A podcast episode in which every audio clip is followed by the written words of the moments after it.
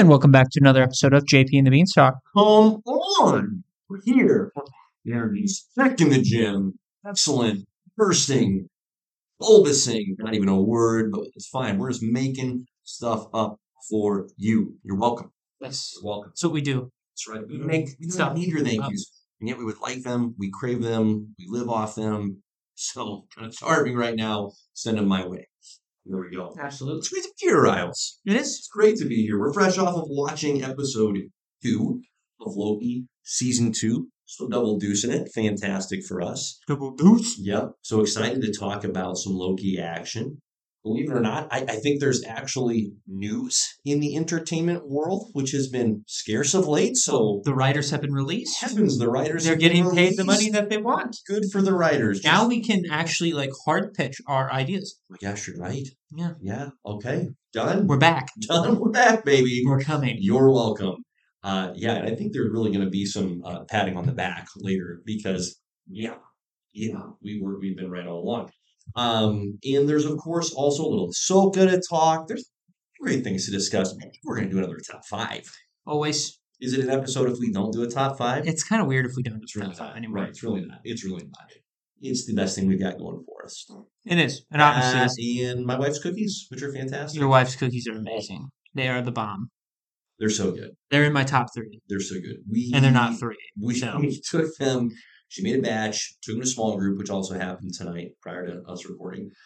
And that small group, I ate none. And everybody there's like, dude, how are you not eating any? I said, guys, I've got more time ahead of me tonight, and I don't have any way to moderate my intake. It's either I eat zero cookies or I eat six. And if I eat six, it's cookie coma. I'm done for at least the next 10 hours. At least you know your limits.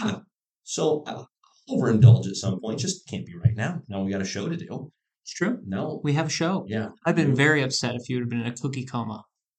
I would have been really honest with you if that's what had happened too. Uh, I would have said, Riley, I ate too many cookies. I won't be there. At least I appreciate I appreciate the honesty. You know, can't really hate that. I can understand why you'd be frustrated though. It'd be totally justified. It'd just be ridiculous. Like, come on, come on. Again? Be mature. Grow up. Yeah, the cookies got me again. Yeah. I don't blame you when they taste that good. It, it's hard. Dude, it's so soft. Yeah. I don't know how she does it. I I don't know either. I choose not to to quibble or ask. There was one time, actually, I gotta take that back. There was one time, foolishly, okay, foolishly, maybe the dumbest thing I've ever done. And there's competition in that category, but maybe the dumbest thing I've ever done is I told her once. I said, you know, just it's like there's a little few too many chocolate chips in these cookies. You said few too many. Few too many. What's wrong with you? Right? Stupid. Stupid. Her feelings were hurt. Cookies didn't get made for a very long time. And I had to do some serious apologizing. Like, I'm sorry, baby. I didn't mean it. the cookies are perfect. Disregard anything I say. I will never say anything to critique the cookies again. And that's true. I did learn from my lesson. But just dumb. Like, why did I even make the mistake in the first place? It clearly was sick. And in the head, I might have been drunk. I don't know. right? What what excuse can I make to rationalize just that terrible decision? Oh, That's terrible. Dumb. Dumb. So learn from me. When something is perfect, don't F with it. Don't try and make it more perfect. Relish the perfection and just freaking enjoy it. Yeah. It's great. it's true. Yeah. It's great. Hey, on the Loki note, I know we're going to get into it more in depth, but we just witnessed a little good cop, bad cop. If you were in a situation, well, actually, here, here, here's how this question is going to go. All right, would you prefer to be the good cop, the bad cop, or would you prefer to be the perp, being grilled by the cops? Well, I What mean, would you pick? I don't want to be the perp. You don't? Oh, man, I kind of thought you might say the perp. Why do I want to be the perp? That's scary. That means I did something bad. Yeah. See, Yeah. I would like to be the bad cop. Mhm. I know I can't pull off bad cop. So I will be honest with myself. Mhm. I'm probably going to be the good cop. Okay. Yeah. You know, I'm going to make sure you're nice and comfortable because I think I'll be really good at setting up the bad cop, right? Just alley ooping him, you know? I think where the perp gets themselves into trouble, based on what I don't know from my vast experience of being a cop and a perp, is they feel like they have to like there's only one good outcome for them, which is to is to find a way to play ball enough where they avoid jail time. And I think really what a good perp would do is not worry about the jail time. Be like, you know what? What they want, what the cops want, they want me to talk. I don't need to talk. You don't have to say anything. It's actually a very easy role to be in if you can just keep your mouth shut, True. right? You don't have to respond. It's very true. That gives them so much less to now you're probably going to serve some jail time. You're not going to be able to work yourself out a plea deal. But listen, if you can deal with a couple years in the slammer, I'm using all the all the lingo that a true perp never would. Exposing myself here. That's what I would choose to be. I'd actually choose to be the perp. Fair enough. Yeah. Makes me think of the scene from Brooklyn Nine Nine where Jake it's all of the guys in the lineup to sing I Want It That Way. So it's fantastic. It's an incredible scene. It's fantastic. That's it's right up there too, where uh, Number nine. they're, they're trying to get uh, they're trying to get one guy to break. He's like, and she goes, "What are you gonna do? Annoy him into talking?" And he just goes in there with a guitar and just starts strumming and yelling. it doesn't work. So incredible stuff. Incredible. Let's get into it, shall we? I would love to talk a little Ahsoka before we get into the freshness of the Lokis and the news. So now, fresh off our conversation from a single pod episode ago, I really again want to express my appreciation for how vulnerable you were in sharing why Star Wars exhausts you. yeah, no, So knowing that, just know that I know what I know now. I, I just want to bless you and release you from ever feeling the obligation to watch Ahsoka. Like whenever the time is right for you, receive that gift. Give it to yourself. I'll do it. I still got a roommate who's like, "You have to watch Andor. Yep. You have to." He showed me a clip last night of Yep. the dialogue. He's like, "Are Yep. you, you? You might be worried. It might be corny." Right. So I might just watch it for his sake. Mm, We'll see. mhm. We'll see how it goes. With him. It's always best shared. Ahsoka, here's the deal. Uh, this this will be a, a relatively broad recap since we won't go terribly in depth, but I'm going to hit. I'm going to try and hit most of the positive notes here because I think there's plenty of positives to hit. Overall, from a broad perspective, I thought this was a worthwhile show. And I can say that as someone who has not watched Star Wars Rebels, which the vast majority of the characters on this show are pulled from. So this is a very unique dynamic in the sense that I, as one of many audience members, I'm sure, just jumped into essentially the middle of a story with Ahsoka Tano um, in her in her cohorts from her Rebels days, Hera, Sabine, uh, Esther, Esther, my gosh, Ezra. Um, yeah, those are the those are the characters that that came from Rebels. Huyang, gotta gotta rep the droid. Sorry, Huyang. Um, but I didn't mind being tossed into the middle of a story because, for the most part, there were not this this new story, this new season didn't rely so heavily on what has come in the past. Like it was willing to tell its own new story that I was able to follow along well enough. And to its credit, I was intrigued by the callbacks, by the references, by some of the um, yeah, by the references in between the characters. I'm going, hey, this actually makes me interested to watch Star Wars Rebels at some point. Um, another positive of the show, there were a lot of characters to actually be introduced to in the show. Some of them, yes, those Star Wars Rebels legends, but there were also new characters that this show introduced. Baylan Skoll, phenomenal bad guy. Here's an intriguing twist not a Jedi, nor is he a Sith. Sounds like a badass though. Right? It's a badass name. Cool name. So there was like this dynamic of Ahsoka is, you know, a Ronin. She's off the Jedi path, but she's still very much a Force user and Jedi adjacent. Same with Baylan Skoll, former Jedi himself, more Sith oriented, but yet not truly a Sith. And he has an apprentice of his own, Shin Hati, very skilled Force user and a lightsaber wielding. Great to watch their dynamic.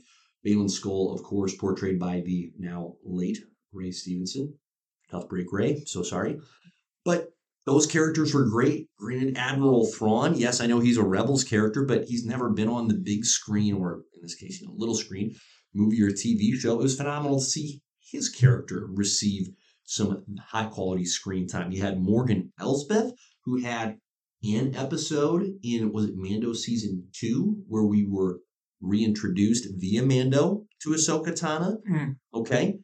And then her cronies or cohorts, the freaking Night Sisters. There's like dark magic going on in Star Wars. Oh, yeah, Yeah. dude, Real creepy. the Night Sisters are creepy. Real creepy. Yeah, Yeah. that's Darth I- Maul's area. Yeah, they're like Yeah. their whole planet is the dark side of the Force, Right essentially, where it should be. and they breed Right where it should be. for dark force. It's it's it's crazy. Yeah, it's uh, it's thoroughly thoroughly messed up. Um, so they flexed pretty heavily in the show, um, and just even the expansion of the Star Wars universe. So the one of the basic premises of the show, and this isn't really spoiling much here because it's from the Rebels uh, the Rebels timeline. So Ezra Bridger had successfully in the Rebels show exiled himself and Grand Admiral Thrawn to a universe unknown as far as how to get there, where the flip is it. And so a big part of the Ahsoka show comes about with trying to find out where Ezra and Grand Admiral Thrawn have been exiled to. And so there's this whole new set of worlds and galaxies to be explored, different almost type of travel as well. I mean, we're familiar with light speed in the Star Wars universe. This was just a like one upping of that kind of interdimensional travel. Fascinating, but a fun dynamic to witness. And oh, I forgot to mention the character realm, some really quality, I'm going to call them flashbacks with Hayden Christensen as Anakin Skywalker. He put in some good time. Kudos to Hayden, still bringing it and not encased in the Darth Vader suit like he was in Kenobi, but he's actually getting to do his thing and frankly doing it very well as Anakin. So very, very worthwhile. Um, and I'll say this too: when the show ended, part of what I was genuinely delighted by is that there are so many questions, Riley, that were not answered by the show. In other words, there's more to come. It wasn't just trying to be a one-off. It wasn't trying to be A limited series. a limited series. There is really it's set up what will hopefully be season two, three, and four.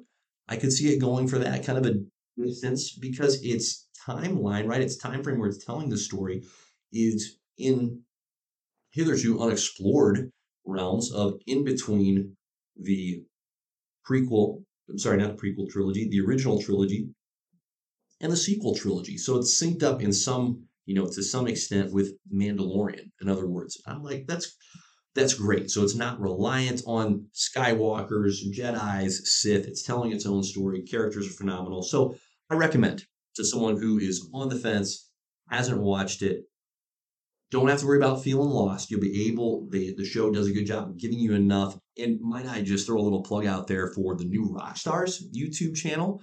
Erik Voss does a phenomenal job at recapping each episode of Ahsoka. I watched those recaps of his on YouTube. They're about 20, 30 minutes long. Really helpful for someone who hasn't watched Rebels. He provides some really helpful context. But it looked great. Like the design was horrific. I just thought it was a really well crafted and well made show. Fair enough. Whenever you're ready, give that gift to yourself. I I'll watch it. I'll watch it. no rush, but there's more to come. And color me as someone who's very much looking forward to the more that is to come. So there you go. There's my Ahsoka recap, Beans, Nope. Nope. It sounds good. just for you. Appreciate that. Uh, yeah, I'll uh, I'll give it a watch when I uh, I'm there when I get there. You know, I'll get there. Absolutely. I just I'm gonna I'm gonna it's gonna be more of a walk, less of a sprint. so That's great. Let's recap some news on the, on the entertainment front. I'm, I'm eager to get caught up. Catch me up. yes, so DC James Gunn has officially announced who is for sure coming back and reprising their roles. We have three characters. We have Uh, Shazam, Shazam, John Shazam. Cena's Peacemaker. we have Okay. uh we have Amanda Waller, played by Oh, uh, Viola Davis. there it is. Come I was gonna. I was gonna say Olivia. You got And it. then uh Blue Beetle, Yep. Oh, Jamie Garcia. Xolo. Our boy Xolo is coming back. So there you go. I know it's Jaime Reyes, you guys. I'm kidding. Makes sense. Makes sense to me too. Yeah, uh, the Blue Beetle one is, I would call a pleasant surprise. Uh, because if literally everybody else, so Jason Momoa is Aquaman, Henry Cavill is Superman, Gal Gadot is Wonder Woman, uh, what's our boy Ezra Miller as the Flash, Ben Affleck, of course, is Batman. If they're all out, go ahead, go ahead. Bye. Yeah, Don't look back. yeah, it's a a little surprising that Blue Beetle survives, but I'm not disappointed by by Blue Beetle and that portrayal of I'm a Garcia getting rolled into rolled into our world. It's great. Oh, it's gonna be sweet. I'm excited. Uh, Good old Jaime Reyes. so, and they're and don't worry, guys. Jason Momoa isn't gone from DC. Oh boy. He's being recasted, as an in talks, rumored, supposedly, to be Lobo in Superman. Now, hey, they bring him back in Superman. I feel like that is too quick Yep. of a recast. Yep. Now, Correct.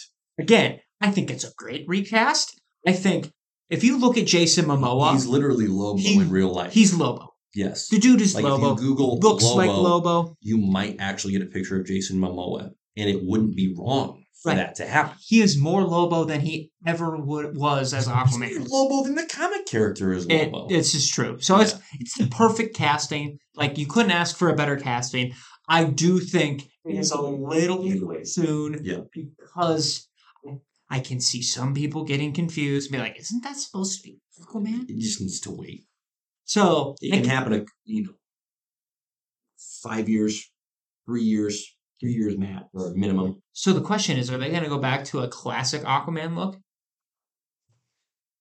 after after that? Because I understand why Momoa was casted as Aquaman originally, because they're like, Right. we need to make because Aquaman's kind of a joke, Mhm. you know. To some people, I think he's fine. I think he's badass in the comics, but they do a very bad job of like making him cool. So I think they were like, we need to pick a guy that looks dope. And so they picked Jason Momoa because they knew he looked cool already. So they're like, why don't we just make him Aquaman? Snyder like loves buff dudes, and so he It's very true. picked a buff dude. I'm just curious if they're gonna go back to like the white blonde guy. I know. Yeah. or are they gonna stick with the the Islander? Which either way, what Right. fi- as long as they do a good job and it feels like Aquaman, I'm good with it. Correct. But Yeah. Well, I shared with you earlier when we were discussing this news, like out of out of the cast, the original, or shall we say the Snyderverse cast that is officially not returning, I am actually most disappointed that Gal Gadot will not be reprising Wonder Woman. I am slightly less, but still significantly disappointed that Henry Cavill's not portraying Superman. I think both of those individuals absolutely crushed their respective roles. And that's not any disrespect to Jason Momoa as Aquaman. I've enjoyed him in that role. Um, Ezra Miller, goodbye. Thank God. no comment needed. Yep. Uh, he he could have been a good fit, but the, too too much off screen just dumbness where I don't want an individual that's bringing that level of distraction to the on screen product. Okay. So I, I am truly bummed. And I think what I'm disappointed in is that you have these exceptionally creative people whose work, whose vocation it is to create out of nothing like these imaginary worlds, characters, and make them look and feel real and spectacular. You have all this creativity, and you can't find a way to make Gal Gadot continue in this role as Wonder Woman. I personally am disappointed by that. It's not happening, so I'll get over it, but I'm, I'm disappointed. I'm okay with it, but out of all the like out of all the Justice League Yep. to stay, Yep. you could have probably justified hers the most Sure. because Wonder Woman doesn't really age compared to like everybody else. So and her two solo movies have both been set in the past 19 uh, I was going to say 1940 the 1910s like 1917 18 and then 1984 Right. so you don't have very much present day workaround that you even need to worry about so that's that to me is a missed opportunity again it's it is what it is. I, I will probably make my peace with it. And with Superman Legacy not even coming out until 2025, that leaves pretty decent chunk of time to let some of these, what I'm going to call wounds, heal. Um, but it's, it just, it is what it is, man. It's disappointing. right. Do you think, do you think that DC is making a effort to just get younger? Like, do you think that's what they're going to do? Like, do you think that's what they're doing with Superman? What they're going to do with Batman, Wonder Woman, etc.? I think with the characters that they want to keep around for a while, yes. So I Right. think I think Superman you go younger because this is a guy that you Jaime's very young. right. Yep. Superman you want to be a younger guy because you want him to be your focal point for Sure. the next 20 well maybe 20's very extensive but at least the next 10 years in your plans Yep. Batman, you probably want to be younger as well. Mm-hmm. You, especially after coming off of like your continuous Batman being old, like in his fifties. So, I mean, we have Robert Pattinson.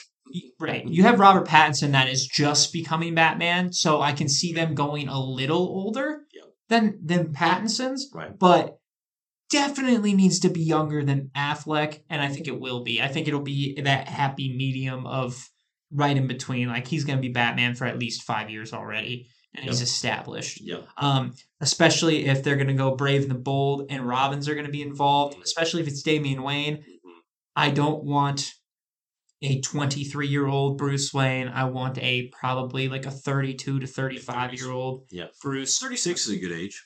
Yeah, I'd say so. Speaking from. Yeah, prime Batman age. Mm-hmm. Yeah. Thank you. You're Thank you. welcome. I appreciate Uh, that. That was an opportunity for you to. You teed it up. I hit it out. You're good. You. Uh, you. so, but and then Wonder Woman. You know, I think, I think you're gonna go younger. And like I said, though, for her, she doesn't really age in the comics. She's kind of she's She's thousands. She's Right. yeah, she's Right. thousands of years old. She's Yeah. she's Thor. Yeah. You know, so Correct.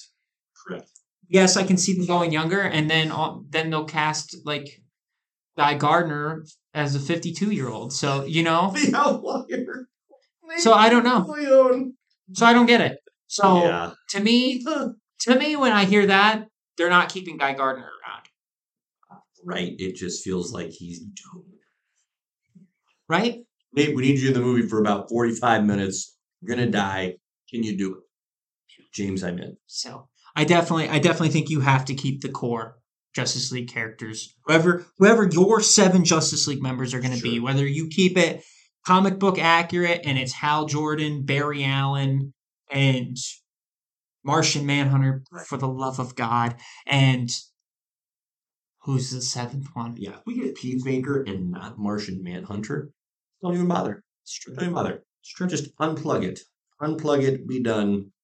Let's just move on. Yeah. Yeah. So expected news, I would say, somewhat sobering uh, to have the finality of those individuals and their respective characters announced.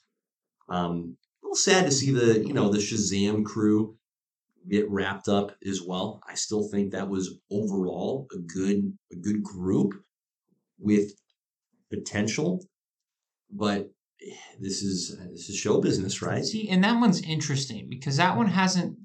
They haven't said anything about those. They haven't said that it's done, but they also haven't said that they're coming back. That's back. fair, I, and that's why I'm just assuming. Okay, I think- toast. I personally think they're done because I'm pretty Mhm. sure old Zachary Levi was having a run in with uh, on social media with a bunch of other stuff. Don't know what it was, who knows? but you know, to each their own. But I can see them being Yeah. ex-nade. Yeah. Would not surprise me. Yeah. Correct. And then they can then go and make Billy Batson young again. Yep. Which kind of makes sense because, yeah. I wonder how many different ten year olds are going to use to replace him. Are they going to just keep him ten? we'll keep a tally. We'll just keep a tally. I think that's the fourth ten year old boy they've used as Billy Batson. This one looks a little different. Or they could just keep it where it's like he just stays as Shazam the whole time. Yeah. Yeah, there's aspects of the comics where he does that, but anyway. Okay, there's our DC news. I won't think too hard. No, no. Or plenty of time between now and then, so more news do come. That's great. We had the Daredevil news though. Did you want to touch on that? Yes, on the Marvel side. So- with it. So Daredevil, they have announced that all the writers and directors and showrunners for Daredevil have been fired. They're gone. That's pretty comprehensive. All of them. Yeah, they're gone. Well, here are some of the things that I heard about this. Okay, Yes. because and I don't know how how much of it's true, but that's great. apparently they were focusing more focusing. nope, I got it right. They were focusing more on the like lawyer aspect Okay. of Matt Murdock. Okay. And originally, you don't see him suit up as Daredevil until episode four, which is a terrible choice, and maybe why they're rebooting. So, Good lord. Hey, listen, we got this really awesome superhero twist. We're not gonna show him. we all you see is him in the, the lawyer's room, and he's just working on cases. Brother, I don't watch Batman for Bruce Wayne. You don't? Oh, gosh. So, Oh, Um, but apparently, and they've realized their mistake is that they've been having movie people working on TV shows, and they're like, you know what would be a great idea? If we get TV show people working on TV shows. interesting. Yeah. Interesting. So maybe, What a novel idea. maybe there's hope yet for Daredevil. I heard they are keeping a couple of scenes, so they're not completely scrapping everything. But yeah, Yeah, pretty hefty, uh, pretty hefty reset. Now, he- here's the thing. There's obviously a negative connotation uh, to being fired. Usually not a good thing uh, for those being fired. However, I'm choosing to see this as a good thing because, good golly, have you and I not been calling for change in the approach to how these Marvel shows are made? well, it goes to show you the problem. Correct. because in a way these shows have been put together like movies that just get cut off at weird spots Yep. like if we played all of moon knight it might be better altogether than when it was broken down Sure. and it's not true it wouldn't be but you you understand you what i'm saying I know what you mean. is and that's probably there's a different rhythm to a six to eight episode season than there is to a cohesive, hey, two to two hours and 15 to 30 minutes movie. Just different dynamic. and they could have done that with obi-wan Yep. obi-wan Yep. could have been Yep. a Just movie because that's what it ended up being where the only the only the the A last lot of two, in that. one. right only the last two episodes mattered really and maybe a little bit of the intro of the first but they could have cut back on a lot of stuff Correct. but that's that's No. what it is Yeah. so Yep, totally agree. Yeah, no, I, I, I'm sincerely choosing to be encouraged by by the news because, listen, Daredevil, I think is a layup character from Marvel. Like he is a phenomenal character, a phenomenal rogues gallery. This is a character that it's not. You just mentioned Moon Knight. Like that's a tougher hang. Okay, that's tougher to turn into a movie or show that's worthwhile. Not impossible. I'm not saying that. Just more difficult. Daredevil is just inherently has more more layers, a more well developed supporting cast that you just have to you just have to show up and do it and not get I don't even know what the word is for it. Just don't don't outsmart yourselves and go, listen, let's do Matt Murdock the lawyer for four episodes. No. well and it's No. just like it, it's one thing to go into a Moon Knight show and just try stuff. Yep. It's a whole nother thing where you already have three seasons of a very well respected TV show. And why aren't you just following that layout? Yep. And then if you have to dial back on the violence, fine, because you're putting it on Disney Plus. Sure. Totally get it. Sure. It's not gonna be as gory. Okay. Right. But at the same time, you're still bringing back the actor who played him. Dial it back. Like, dial it back a little, sure, but the same format. It's working. It worked. There is no doubt. Why would you change that? Yeah, you've been given the gift of the same actor coming back to play Matt Murdock, same actor coming back to play the Kingpin. Don't screw this up. Like, just again, make the layup. And there just has to be, again, there's got to be a story to tell, right? And if they're truly going to call this season Born Again, if that's legitimately the comic storyline they're trying to base this off of, brother, they're not spending a whole lot of time in the courtroom. That is not what Born Again, the comic storyline, is about and where that story is set. So it, it just it just bamboozles me. It's okay if you don't want to base it off of a comic storyline. Then just don't. But if you're going to, then again, make the layups. Can't say it enough. Absolutely. So gives me optimism that they're that they're starting essentially over. Like by all means, start over. Don't don't just stubbornly press on and Well- run to the same doggone wall again. It just gives me hope that the TV shows now have a chance. Yep. Because if they realize finally, don't know why it took them this long to figure it. They're it out. finally making adjustments. They're finally making adjustments, and it's going to be a TV show. Like, Yep. Yep. great, that's fantastic. Please do that. Yep. And then if it still sucks, then well, you scrap everything and you you forget it ever happened. But Yeah.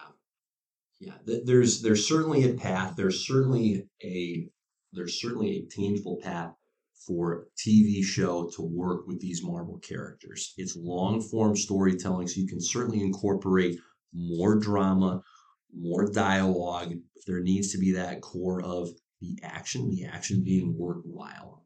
It's just got to be there. Absolutely. absolutely does. Okay, anything else on the news front, my brother? No, I think I think we got them all covered. Love it. Way to cover it. Talk some Loki. Yeah. The God of Mischief is back, Riles. The surprise star still shining in the MCU here as the last beacon of hope. A little dramatic, but nonetheless. We're It's not lead into- dramatic. we're going to lead into the drama. It's not drama dramatic. uh, the stakes are higher, much higher for our boy Loki uh, than they were in season number one, in the sense of, hey, this better not suck. This better be good in order for these TV shows, whether they be Daredevils or others, to actually be worth getting made. It's true. So, with that in mind, we are now two episodes in. We are. We've spent some more quality time with our boy Loki and Mobius M. Mobius. That's fantastic. Other returning characters are reprising their roles. We're seeing B15. Good to see a B15. Welcome back. Sylvie, of course, is in the house. Uh, no sign of Kang slash He Who Remains as of yet. But we got some new characters to enjoy. Ouroboros, Brad, freaking Brad. Riley, we won't go episode by episode per se, but what have you thought of so far? In other we're two episodes in, what's your initial takeaway? Okay, well, first of all, I just got to say this because before I even watched the first episode, Yes. Uh, I ran into a random review. And we've said before that reviews are bullshit. So They're dangerous. I saw this, They're and it was dangerous. They make from, you think. it's from IGN. And they only reviewed the first four episodes of Loki. Oh, okay. And they gave it a five. And then I was, I was like, I don't trust you. But at the same time, this is not the number that I wanted to see Uh-huh. from Loki. and to be clear, five out of ten, Correct. not five out of five. Correct. Yep. Yes. Yep. Yep. Yes. Average. They're saying it was average. And then I watched the first episode. I'm like, were they watching the same thing I was watching? Yep. Because, first of all, Obi is a delight. Correct. Easily the best addition to this show. by far. I wish he was in the first season. He is a delight. I It's just on brand, right? The quirkiness, the sense, like the very easy sense of humor, where it's not like a forced Right. or set up joke. It's just the the little trip ups that happen. I am all for the Ke Huy Quan renaissance. I'm all here for it. I love the guy. He's great. These are his kind of roles. Just give it to him. Yeah. Okay? Yeah. Anyways, he's been fantastic. It Yeah, really adds character. right, and it adds to this like he he it adds to the lore of the TVA because he's pretty much The He- brains behind it. I mean, correct. you've got He Who Remains at the top, but then you got OB. Sidekick, IT. He's Uh, IT, department. yeah, he's the right, entire IT. Right. Yes. So dope. And then uh so I love his character. Brad, what a douche. That guy. But he's crushing the role. Oh, he is. He's crushing the role. It's his face. I think it's his face. He's got a very punchable face. You want to see that guy get hit. Yeah. You just do. Yeah. So, not surprising. Perfect. Um, but to have Loki and Mobius's Yep. banter just pick up right where it left off, fantastic. It sounds like God bless Owen Wilson for being amongst us. I know, right? What an angel. Absolute gem. What a guy. Absolute gem. Jiminy Christmas. And it just seems like two with this, yeah, and it's picking up two from the split with Loki and Sylvie. Yes. Right. They're that doesn't feel like it's going to be an easy mend. No, not a not a hasty reconciliation. Oh, good to see you. Let's be buds. and I'm kind of all for it. Yep. So, Yep. in fact, you know, they're getting a little too Agreed. More So- conflict between them, the better. So, and they're really doing a good job at setting up Ravonna and Mhm. Kang. Right? So, I'm all in. Yeah. I think this is great. Yeah. So, I'm excited for more episodes. Yeah. Finally, Same. from an MCU show. Oh, what a novel, refreshing idea. Totally agree with everything you said. I have been thoroughly enjoying the first two episodes, chomping at the bit already for episode three. So this patience thing, boy, it's not going to work very, very well. But I'll try. I the, look of the show is so flippin' beautiful. Like the level of design, and we talked about this two years ago with season one, but it just looks incredible. And there's clearly a depth of detail that has been delivered. I can't say enough about it. It just it it bleeds through the screen where you can just feel the the craftsmanship and the love that goes into that. It's beautiful. Love Yeah. looking at it. Well, and they're just they're doing a good job on top of all of that of building up how big of a threat Mm, Kang really is. right. And I'm hoping Right. as the episodes go, the tension continues to rise Yep. because I don't think it's all the way up there yet. I think it's a slow build. I think in, at the end of this episode was kind of a distraction Mm, to that main thing. Mhm. So feels like episode three is going to start gearing towards more Kang. Yes. So I'm super excited. Yeah. And you know what? I, I, I do think it needs to. I think a risk that this show is running, and it, it hasn't misstepped yet, but if it teases Kang for too long without actually giving us a Kang variant here in the next episode or two, I, I think I could survive till episode four. That would be disappointing because he's been, listen, the teasing, frankly, the teasing has been done. Like the teasing was all through season one of who's responsible for the TVA, who's the, you know, initially it was portrayed as the timekeepers are the ones behind the curtain. No, it's actually this other obscure figure. So we, we've had years, literal years of setup for Kang. So I hope they don't overplay the the teasing and the setup even further. I think he'll be three. Hope you're right. I also feel like there's going to be after our previous discussion on the previous pod. Feel more confident that there's going to be more than just the one Kang variant that we see. I'm hoping so. Yeah, I really am. And I, because it's just the way that Loki emphasizes in the show. He's like, they're coming. Like, They're They- all coming. they- There is a very heavy emphasis on they and not he, Mhm. as in he who remains. Mhm. He's like, no, the, all of them are coming. So I I think you're right on that. I think we're getting more than one. Right. The for me, what will be the make or break of this show is how at the end of it Kang is presented. Because to me, Yeah, if Kang at the end of this is not Thanos level or higher, Mhm. I think you've failed Mhm. entirely Yeah. with the premise. So, because I don't think anybody else has really built up Kang as. Like Ant Man and the Wasp, kinda, but yeah, that's where I'm at with it. Yeah. I'm I think part of what I can appreciate about these two episodes that I think we're going to appreciate more as the season progresses is there is so much information that gets thrown at us so fast with new rules about how the world of the TVA works, new tech, new gear being shown to us that I think it's easy to miss. There was an awful lot that was teased and I think shown to us in episode one that we are going to go, oh, and come back to by episodes like six, seven, and eight. Okay. So, for example, when we first see Loki in episode one, all right, and he encounters Mobius in B15, they don't recognize him, right? They're going, dude, who who are you? So we know Loki has gone into the past. Something that's also really unique about this to me is he's going to the past within his own timeline, right? So this all started with Loki when he thought he was going into the past or into the future using the Infinity Stone, but he actually created a branch timeline. In this case, he's jumping from past to present to future within his own timeline. So that's very interesting to me. Okay, that he's not branching off; he's staying within his own timeline. To bring it back to my main point, he goes into the past, and we see we saw this at the end of season one, but it was shown to us again at the beginning of here season two.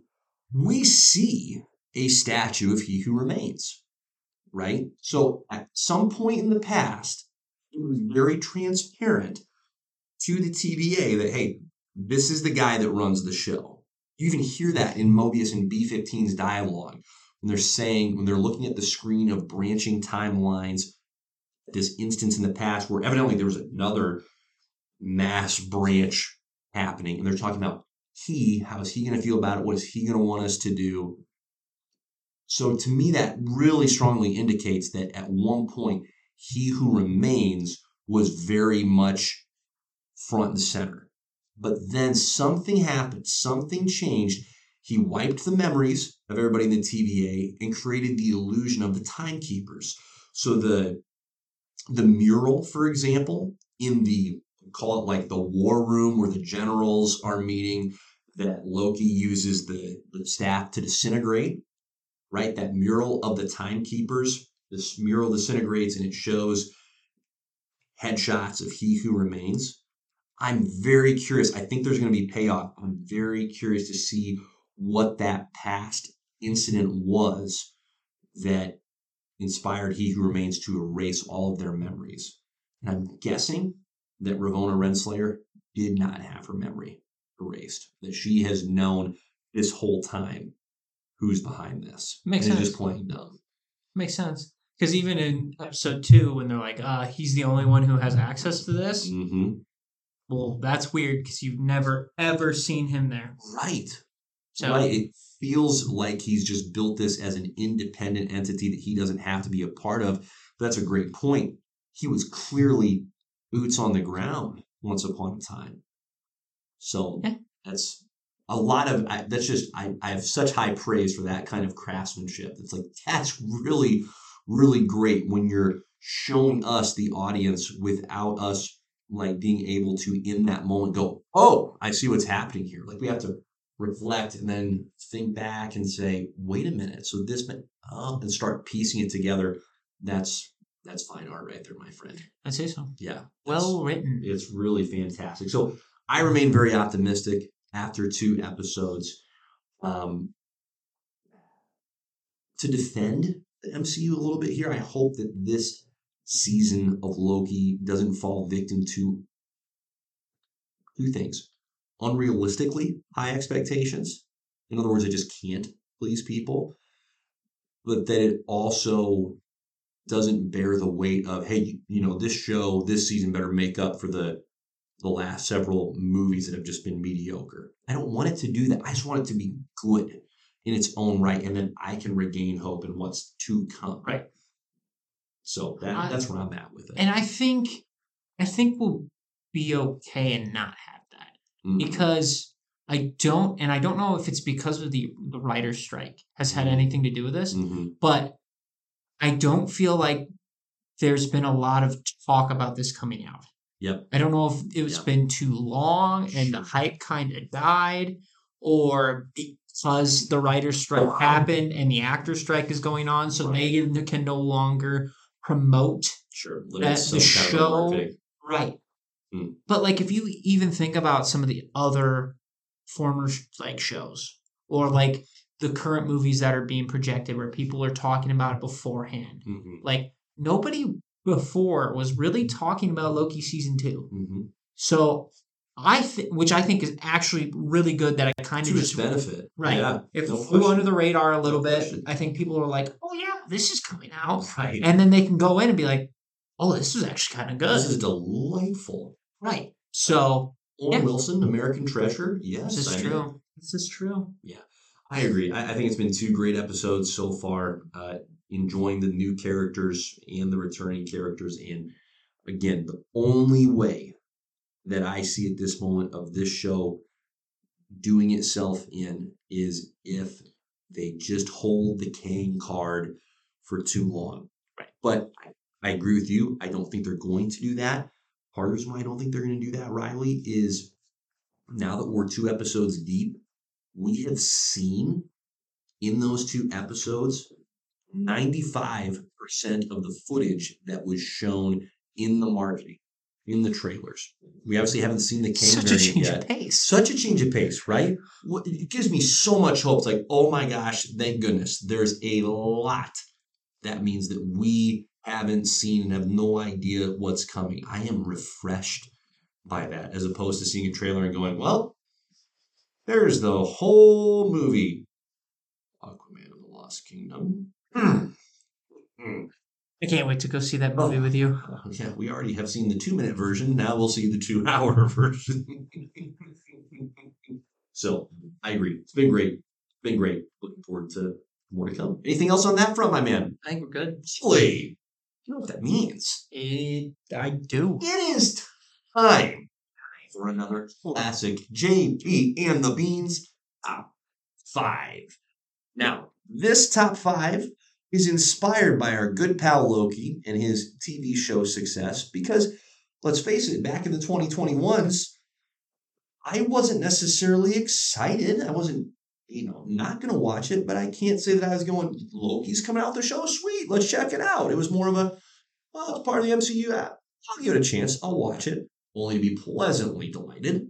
So, thank you again. It's also like, if you think about it, if I would have been told five, ten years ago before that came out, like, hey, Loki's going to get his own TV show. Mm-hmm. This is not at all what I, I would have thought about it. Oh, I thought it would he would have been doing something on Asgard, Yep. digging around with his brother. Yeah.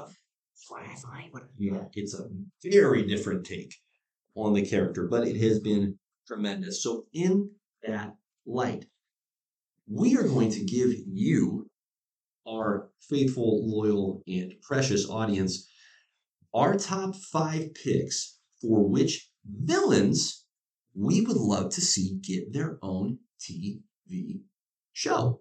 Again, not movie, TV show. Riley, you go first. Okay, I'm not gonna lie to you.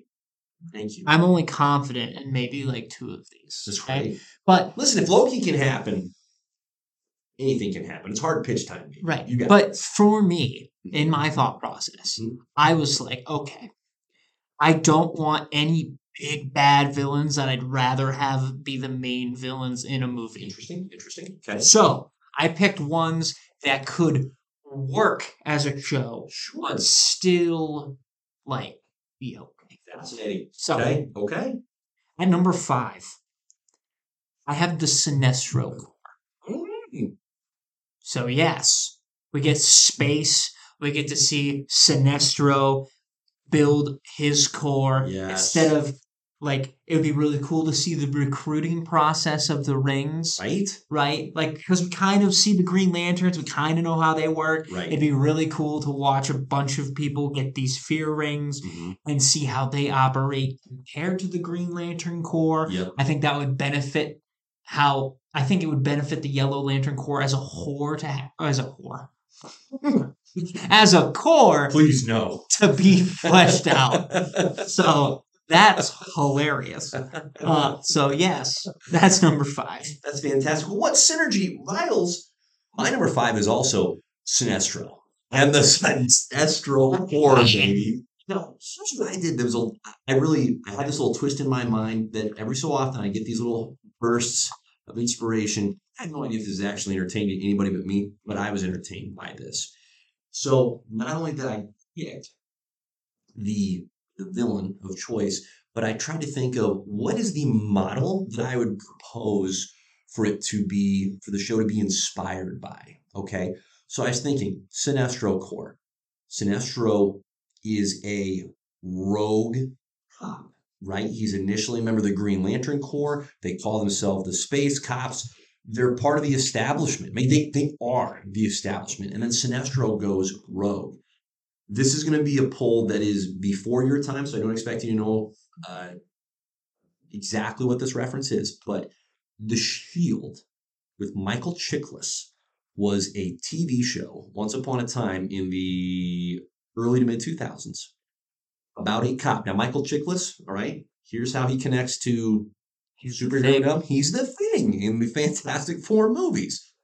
Great fit for that role.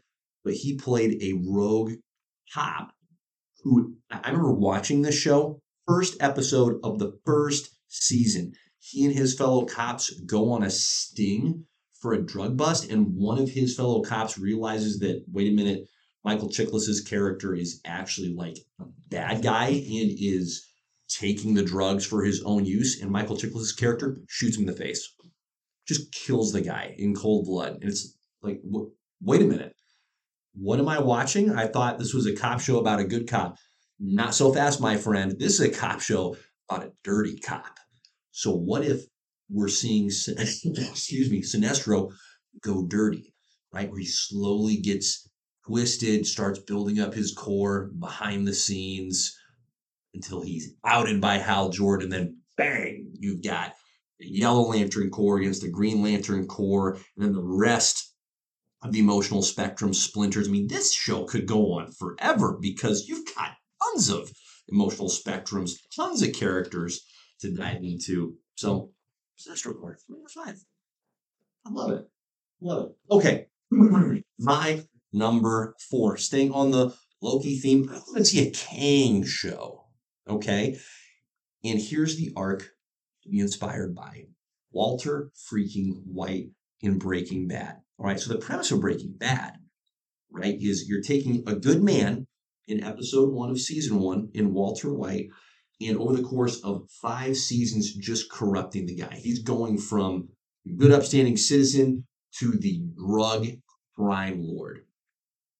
Kang, in particular, the He Who Remains version, I was thinking about that variant, and I thought, you know, it would make a lot of sense to me if we found out that that Kang, right, in the far future, when all the Kangs in the multiverse start realizing, hey, they can, there's other multiverses, universes out there, they start crossing into these multiverses. The He Who Remains variant is this, like, just pleasant, well to do individual, treats others very well, not a warlike guy at all. But as the Kangs around him start going to battle, and he's going, Whoa, I gotta protect, I gotta protect everybody. He's got the brains, he's got the smarts, but he gets lost trying to protect the greater good and eventually realizes or decides that, hey, the greater good is just for me to freaking take over. And so he wipes out all these other Kangs. He controls and discovers Alioth and creates the TVA, and all of a sudden you've got villain Kang, Walter White. Sweet. That's my number four, My number four Walter Kang. My number four is a villain group that I think in the movies that they showed up in were were more of fodder than mm-hmm. anything. So at number four, Quickly. I have the Black Order Interesting. because I think. And not I think I know in the comics they have a lot more personality. Mhm. They have a lot more range. Mhm. I think it would be really cool to have them be the focus of before Thanos Sure. did all his stuff. Sure. They're kind of his goon squad, Right. and just watch them kind of take over planets for Thanos. I think that'd be really cool. I like that. So I like that a lot better than a Thanos show. well, I like that. Corvus Glaive, for instance, can't be killed unless his glaive is snapped and Mm, broken. Right. Fun fact. Right. I mean, you got a lot of cool characters. Correct. So, Correct. number four, Love it. the Black Order. Good pick. Good pull. Number three, Hit us. I wanted a more like uh, bank robber heist kind of show. Okay. Because who doesn't like a bunch of bank robbers on the run who aren't in it to kill, but they're there to have a good time, steal money? I love it. I have the rogues. Ooh. Captain Cold being Combo group. I love the group's theme here. yes, Captain. Cold being like the brains Yep. of the bunch, and then having watching them Freaking plan Captain Boomerang. right. Wow. And each episode is them planning a different heist, Mhm. and the Flash is on their asses, Mirror but they Master. aren't. But they aren't getting there Love quite yet because he's still figuring out. Oh wow, I'm not dealing with one superpowered individual. I'm dealing with like seven of them, Mhm. and now I got to figure out how I'm gonna catch these guys. It's great. And so yeah, and they and they have a code of honor, like they always have. So Mhm. Rogues, Love number it. three. Great number three. My number three is going to be Harvey Dent, inspired by Dexter as the model. So, the Dexter TV show, the premise there is you have a cop by day, actually a blood spatter analyst, which what a sweet job. You go to a crime scene, all right, there's the blood, here's what happened. Amazing. Amazing. But by night, he is vigilante going out and freaking straight up murdering the bad guys that slip through the cracks of the justice system. So, in other words, there's two sides to this person, hence Harvey freaking Dent. I ask you, what if, after Harvey Dent's initial injury, okay, the acid to the face, what if he didn't go full bad right away? What if it appeared as though, okay, bad physical injury, but he's still Harvey Dent, beloved DA. Batman still trusts him. Gordon still trusts him. They're still working together as a trio to bring about justice. But Harvey's growing dissatisfied with Batman's lack of willingness to just put the bad guys down. And all of a sudden, by night, Harvey's going out and blowing people away. And Batman's going, man, there's this, there's this guy out there. I don't know who he is, but he's murdering people. I can't can't find him, can't figure it out. He's asking Harvey for help, not realizing Harvey is actually the killer. Devastation that Jim and Bruce would feel when they realize that Harvey is actually the villain, Two Face. I would absolutely love that. It's it's an interesting thought process. Mhm. It's just so funny to me because the only thoughts I can have in my head is like, Face. well, that, that's that actually wasn't it, but that's great. That's a great pull. No, Oh. that's like his whole gimmick is like two, yes, and so I'm like, yes, can you imagine at the end of the show, like the rest of Gotham PD is like, you really that guy? I didn't expect him to It go. wasn't go rogue." obvious to you. You're the world's greatest detective. His face is burned off. You didn't think a little bit went to his brain? Harvey face. Harry face. Perfect. There's Harvey face. Oh yeah, scary face. So there you go. Harvey Dent, number three. My number two, Lex Luthor. Here's the inspiration. Okay. Remember how Batman v Superman was such a great movie? No. No, it's because it wasn't. It was not a great movie. And you know why? Here's one of the main reasons why. Imagine with me, if you will, remember the scene very early in the movie.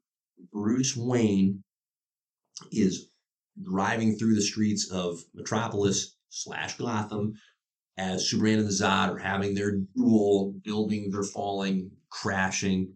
And then Bruce, as the rubble settles, goes and finds his uh, his employee whose legs have been crushed. He's trying to pull him out of the rubble, and he looks up into the sky just with this fury on his face.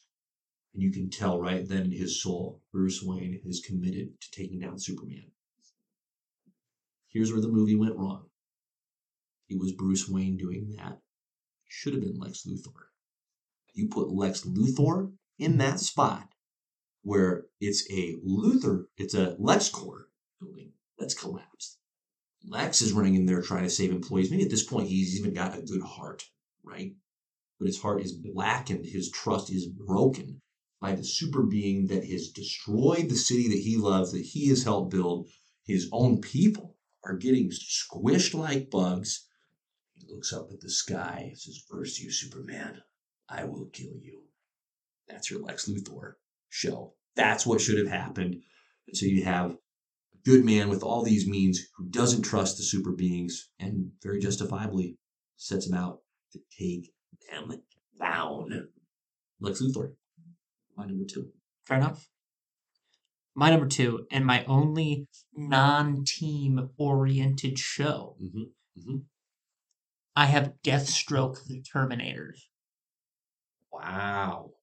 And we just get to see him go after bounty hunters. You can throw Ra's al Ghul in there. Mhm. But I think it'd be really cool to just watch him take on like assassin jobs Sure. and just going out there and make building this name for himself. That would be And then even at like the end of it, Excuse you can even like tease like Batman gets gets a hold of him and is Yep. like, oh, great. Now we have to deal with this guy.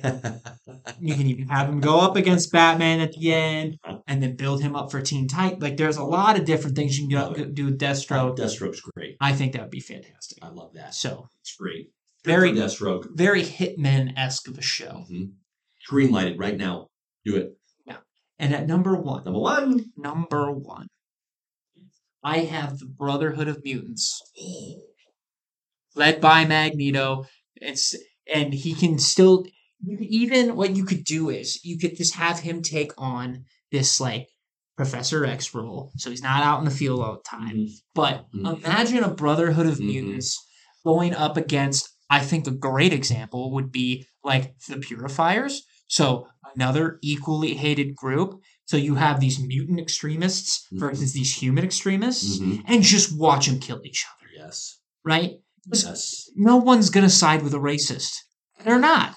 So They shouldn't. If you are, stop. right, exactly. So have them go in, bring in Pyro, bring in Toad, bring in Blob, bring in all the gross looking dudes. Right. Like Bring them. this is this is the island of misfit toys. Send them in and watch them wreak havoc.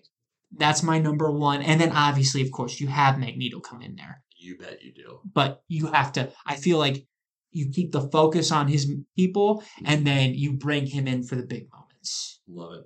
So, Love it. Brother of Mutants. I think we got a lot of time with the X Men. I'd like to see more time with a bigger group of the Brotherhood. It's great. So that's my number one. I love it. My number one, Magneto. One- full circle. One and five. Incredible. One and five. Incredible. That's great. Love all your ideas. The inspiration that I took for Magneto is the movie Braveheart. Imagine Magneto as William freaking Wallace rallying his Scotsman. Now, of course, I'm not literally suggesting that Magneto go to Scotland, but the same dynamic, right? The same idea of Magneto being portrayed as the righteous deliverer of the mutants who are being trodden on by the humans who outnumber them, who treat them as underlings and as lesser than beings. And yet here comes Magneto with his sword of fury, his painted face of blue. I can't stop seeing William Wallace now, but that would just be awesome to see Magneto unleashed because the dude can crush. Now, the best part of it would be if the intro to the show Mhm. was him being freed from Nazi encampment, Yes. and it's Captain Frickin' America that yes. rescued him. Yes. Yeah, it'd be really, really cool. Why are we in Hollywood? I don't know if Wow. it'll be interesting. I'll be curious to see how they do Magneto because I don't know if Hmm. they can still keep the World War II origin. Yeah, who hmm. knows? Who knows? Who knows? Love it. Love it. That's a phenomenal, phenomenal top five. We nailed it. Else, well done. I think we nailed Well it. done. Great synergy. Incredible. Incredible. That's why we don't talk about it ahead of time, so we can just be delighted by the surprises. This is true. Great. Very true. So proud of you. That's awesome. Anything else you want to hit on, my man? I got nothing. Should we wrap it? Let's wrap it. well, Take us home. subscribe, like, share. I'm getting so tired of like going on a whole long spiel. So What to do? yeah, if if you haven't gotten there at this point, it's like this is on you. So, on that note, Mm. Godspeed. Appreciate you listening.